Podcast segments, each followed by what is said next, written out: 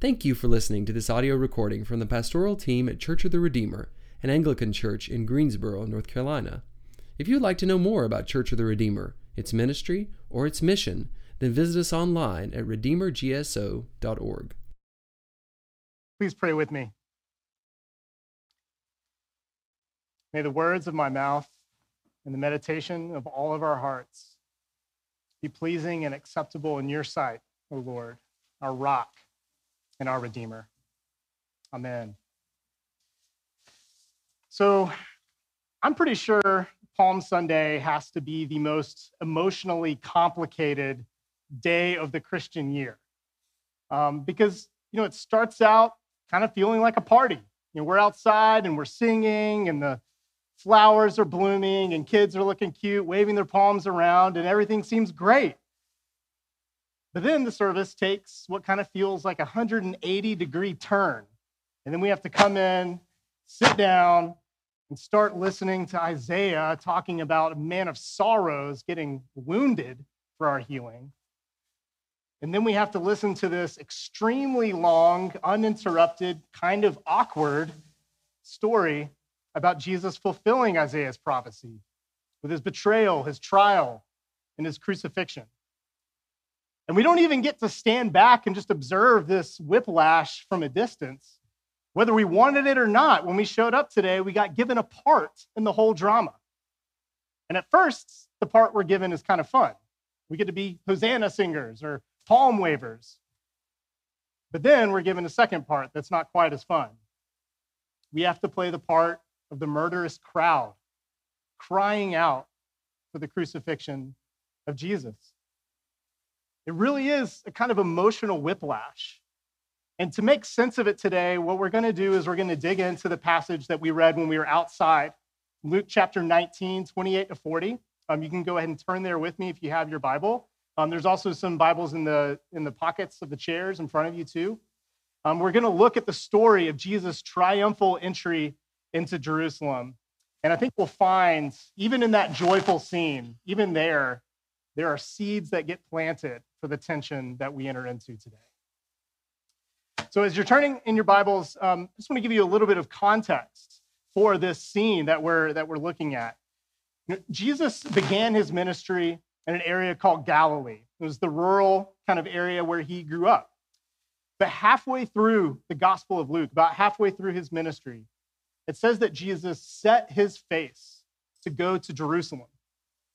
And the whole rest of the gospel is essentially a travel narrative about Jesus teaching and healing on his journey to Jerusalem.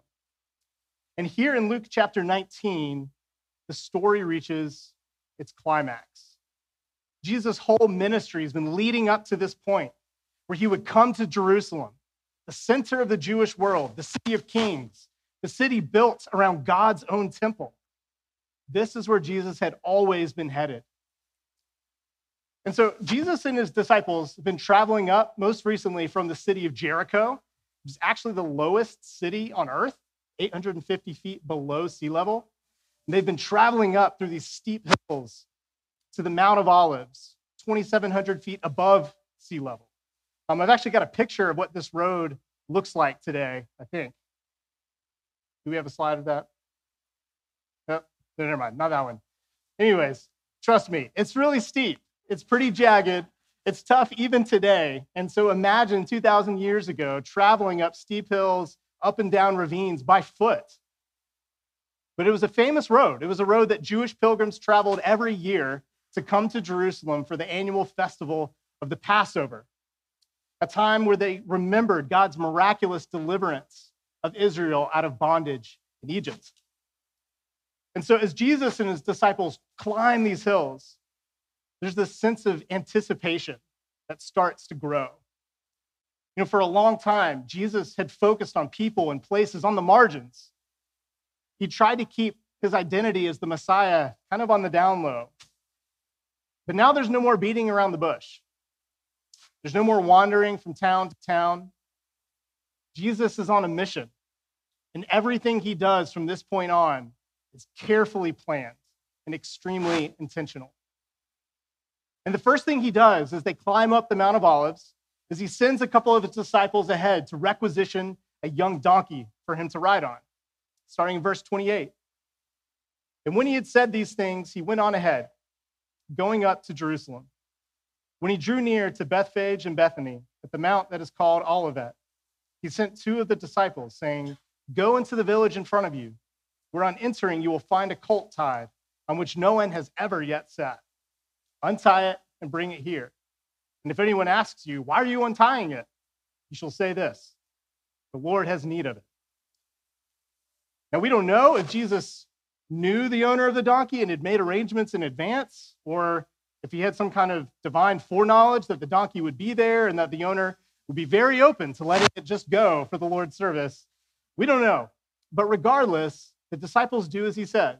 They get the donkey and bring it back. And in verse 35, they brought it to Jesus, throwing their cloaks on the colt, and they set Jesus on it. And as he rode along, they spread their cloaks on the road. Now, it's a scene here that doesn't really make a lot of sense in our modern context. Um, people generally don't just throw their jackets on the ground uh, on a regular basis. Uh, but what's happening here is that Jesus is bringing to life an ancient prophecy from the prophet Zechariah about the coming of Israel's true king, the Messiah. Zechariah said this Rejoice greatly, O daughter of Zion. Shout aloud, O daughter of Jerusalem. Behold, your king is coming to you. Righteous and having salvation is he, humble and mounted on a donkey, on a colt, the foal of a donkey. Jesus' disciples and all the other pilgrims that were probably on this road as well, they all knew this prophecy. It would have been something they grew up hearing all the time. And so as they bring him this donkey, they understand this is a coronation ceremony. And so they carry out the ancient coronation tradition of laying their, their uh, jackets and their cloaks down on the ground so that their king wouldn't even have to be sullied by the dirt beneath him. Continuing, verse 37 As Jesus was drawing near, already on the way down the Mount of Olives, they just crested the peak, the whole multitude of his disciples began to rejoice and praise God with a loud voice for all the mighty works they had seen, saying, Blessed is the King who comes in the name of the Lord. Peace in heaven and glory in the highest. And then they sing out a line from this traditional pilgrimage psalm, Psalm 118, but they replace a key word. The psalm actually reads, Blessed is the one who comes. But they sing out, Blessed is the King who comes in the name of the Lord.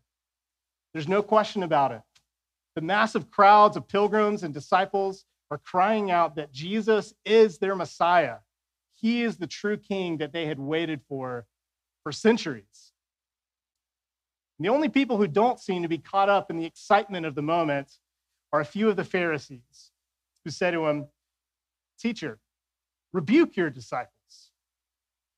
We sometimes give the Pharisees a hard rap, and it doesn't actually tell us why they're concerned about what's going on. But their concern very well might have been this Israel was not an independent nation at the time. They had been conquered and made part of the Roman Empire, and they were ruled by Roman governors. And when people in Roman territory did anything that smelled like revolution, or even when there were just unruly crowds that got out of hand, Rome had a consistent track record of coming in quickly, cracking down brutally, slaughtering people, and nailing them to crosses by the main roads so that everybody would understand who was in charge. The Pharisees may have had good reason to be concerned. But Jesus answers them with what has to be one of the greatest mic drop moments in the entire Bible. I tell you, if these were silent, the very stones would cry out. These were silent, the very stones would cry out. Jesus' identity as the Messiah, as the Son of God, could not be hidden any longer. The very rocks beneath his feet knew him as the one who had created them. The land itself praised him as not only the king of Israel, but the king of all creation. And so, again, how did we go from the crowds praising Jesus, proclaiming him as king, to calling for his crucifixion and asking for the release of a man named Barabbas instead. I think the key is actually found in the very next verse. We didn't read it this morning. But Jesus has finally crested the peak of the Mount of Olives. He's begun his descent towards Jerusalem. And finally, there's a clearing, and the city opens up in view before him. You know, when we take our students to Pittsburgh every year, we take our college students for an annual Jubilee conference. We drive up in a big 15 passenger van. And if you've ever driven to Pittsburgh from here, you'll know you get there by entering into a tunnel. You can't see anything. And then when you come out the other side, all of a sudden, Pittsburgh is there in all of its glory. I've got a picture for you. Like that's the scene you see when you come out of the tunnel. It's epic. And I picture it being kind of like that. As the clearing finally opens, Jesus finally gets a view of the city of Jerusalem across the valley. Got a picture of what that might have looked like from the Mount of Olives. But instead of getting excited like all of his disciples were, look at Jesus' response. And when he drew near and saw the city, he wept over, saying, Would that you, even you, had known on this day the things that make for peace, but now they are hidden from your eyes. Would that you have known the things that make for peace. This scene is, is really poignant. I picture the crowds around him still crying out, still chanting his name and praising him. And he's there in the middle of all of them, weeping, because he knows that they do not understand what true peace is or how to obtain it. See, peace is one of these words, I think, that we use a lot and we think we know what we mean, but sometimes it doesn't mean what we think it means. And not everybody who uses the word peace means the same thing. Case in point was ancient Rome. During the time of Jesus, Rome liked to tell everybody through their propaganda that they were the bringer of universal peace, the Pax Romana. They said that they had brought peace to all the world by ending war everywhere within their borders. But by peace, what they meant was order imposed through violent conquest heavy taxation, and then serious beatdown of anyone who dared resist. That was their kind of peace.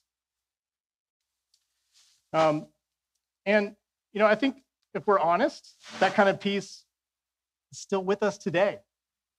Some of us today still are content to treat peace as the way that we'll violently defend our own law and order without examining whether the order is true peace or not. And in fact, Around the same time that Jesus rode into Jerusalem, there was another procession coming in from the other side the procession of Pontius Pilate, the Roman governor, coming on a chariot with war horses, hundreds of armed soldiers coming to Jerusalem to keep the peace during the Passover festival.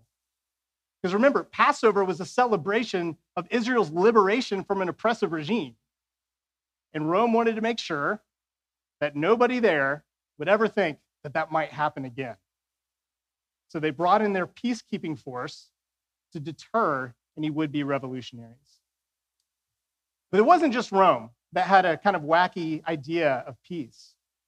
The Jewish people also had their own ways of trying to define and to pursue peace in the midst of the harsh world that we live in. And they fell into a few different camps in Jesus' day. Some Jews tried to find peace by escaping all of the brokenness and sinfulness of society, moving out into the desert and living in holy enclaves, totally separated from the world. They were called the Essenes. They're the ones who wrote the Dead Sea Scrolls, if you've ever heard of those. Some tried to find peace through violent resistance, either through guerrilla warfare and assassinations, or through drumming up armed rebellion by the masses. They were called the Zealots. Barabbas was one of them. Others tried to find peace through compromise. And they're realists. You know, they knew they couldn't overthrow the Romans, so they figured they might as well make the best of a bad situation. Can't beat them, join them. These folks tended to be on the wealthier side, and they had a lot to lose by regime change. And so they worked with Roman rule, and sometimes they even did better. They didn't weren't particularly liked by most Jews of the time who were poor and struggled to get by, let alone pay the taxes of Rome. but they lived comfortably as a result. They were called the Sadducees. And finally, some Jews tried to find peace through holy living. And they thought, you know, society has become corrupt, it's morally bankrupt. We need to get back to living biblically again. And they believed they could just get everybody to stop living immorally and obey the word of God. Then there would finally be peace. Those were the Pharisees. I wonder, did these groups sound at all familiar to you? You know, because the names have changed, times are different, our situation's not identical, but these sure do sound like some of the main strategies that even today we use to try to find peace in our community. And I wonder, which one of these do you identify the most with? Where do you turn for peace? Escapism? Social change by any means necessary? Self preservation by force? Compromise and comfort? Morality and culture wars? I know there are ways that I look to every one of these to give me peace. It is so easy today to check out and to escape through entertainment and distraction. It's easy to get fired up about social issues and think that activism is our only hope. It's easy for me to choose to live comfortably rather than giving sacrificially, serving the people around me. That's a temptation for me every day. And I think that putting our hope in our own moral goodness might be the one of these that gets celebrated the most in the church. And so, as Jesus stood looking at Jerusalem, with the crowds around him shouting his name, declaring him king, each of these groups had their own hopes for what they wanted Jesus to do. Each of them wanted him to champion their cause. Some wanted him to take up the sword and lead an army against the Romans. Some wanted him to crack down on immorality and corruption. Some wanted him to assure the Romans that he didn't actually mean any harm and he submitted to their rule. And some maybe just wanted to screw it all and go with them out into the desert and enjoy their own private spirituality and let the world burn. Each of them had their own definition of peace, and they expected Jesus to give them that. And they were willing to follow him and to call him king as long as he gave them what they wanted. And when he didn't, they turned on him.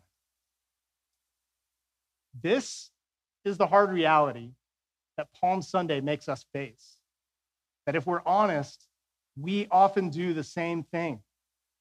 We like Jesus because we think that he'll champion our cause and help us get what we want. We turn him into a symbol or a figurehead for something else that we're really pursuing. And we think he'll fit neatly in our categories and reinforce what we already think about the world.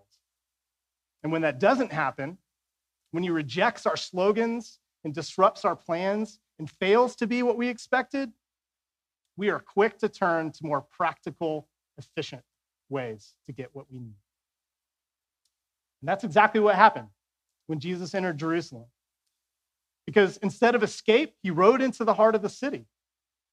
Instead of a war horse, he rode on a humble donkey. Instead of cozying to power, he criticized both the political and religious authorities criticized this religious, self, this self-righteous religious fanatics. Praised the faithful poor. He disappointed conservatives, liberals, people interested in the status quo, and people wanting revolution. He confused the crowds and he broke apart their categories. And when he was betrayed by one of his disenchanted followers, he told his defenders to put away their swords and healed his captor instead. And so even when the Roman governor, Pontius Pilate, offered to release Jesus, the crowds no longer wanted him. And instead, they called for the release of Barabbas, a man who had been arrested for his role in a violent insurrection, we're told. This was a man of action who fit in their categories. He may have failed at overthrowing the Romans the first time, but at least they understood him, and his methods made sense to them. And so, days after crying out, Blessed be the King, the crowds shouted out, Crucify him. This is the tension of Palm Sunday. That Jesus has come as the true King of the world to give us the peace that we need and that we long for, the king that the prophet Zechariah foretold. But he has not come to do this in any way that we might expect. Jesus has come, as God promised through another Zechariah, to give light to those who sit in darkness and in the shadow of death, to guide our feet into the way of peace. And so the question for us today is this Will we trust him to be our guide? Will we admit that we do not by ourselves know the things that make for peace? Will we allow him to define and to show us what true peace is? The peace that we were made for. Because ultimately, peace can't be identified with any of our programs, causes, or even our feelings. It's not a destination that we get to determine ahead of time. Peace is what we discover when we come to our King and are willing to follow him wherever he might take us. It's the green pastures that we find on the way as we follow our good shepherd, because he himself is our peace. And though we don't always know what it will look like ahead of time, we do know the way that Jesus goes. It was the way that nobody on that first Palm Sunday expected the way of the cross. In the ultimate reversal of expectations, Jesus, the Messiah, even more, God in the flesh, chose the way of sacrificial love. Taking all of our violence, escapism, and compromise on himself and dying in our place. The Lamb of God who takes away the sin of the world and grants us his peace instead. And so the invitation I want to lead, leave you all with today is this. This week is Holy Week. It's a week that's all about following in Jesus' footsteps through the last week of his life. It's an opportunity to let him guide our feet into the way of peace, to learn what peace looks like as we see his heart and the heart of the Father on full display. We see it in Maundy Thursday, where we, re- where we remember and reenact the humility of Jesus in washing his disciples' feet. We see it in Good Friday, where we stare into the unfathomable heart of Christ's sacrifice on our behalf on Easter Vigil on Holy Saturday, where we rehearse the whole drama from creation of the world to its salvation through Christ's victory over death. And in Easter Sunday, where we celebrate that the Lord is risen and gives us new life. I encourage you to go all in this week to whatever extent you're able. Come, participate in all the services. Come to campus anytime this week. Pray through the stations of the cross. Join us for morning prayer in the mornings at 8:30 here in the sanctuary. Read and meditate on the last week of Jesus' life in the Gospel of Luke from chapter 19 where we read today to the end. Read through it slowly. Don't skip over the parts that challenge you. Sit in those parts. Journal about whatever it is that comes up and God brings to your attention. Enter into the story and allow the Jesus that you find there to surprise you, to challenge your assumptions, to change you. Ask Him to show you who He really is and where it is in your life right now that He is inviting you to follow Him. And take comfort. Because even when we stumble, even when we praise Him with impure motives and wrong expectations, Jesus doesn't tell the crowd or us to be quiet. He welcomes us, and He even welcomes our imperfect praise. He may not be the king that we would have chosen for ourselves, but he's the king that we need because he's the king who loves us, who knows us, who made us, who redeems us, and because we are the very ones that he came to die for. Let us pray.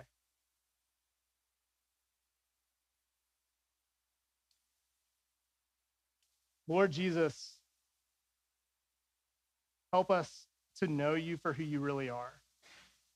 Let us lead, let you help us to let you lead us in the way that you know we need to go. Work in our hearts this week to encounter you in a new way. Take away our expectations. Meet us where we are, Lord. We love you and we praise you. In Christ's name, amen.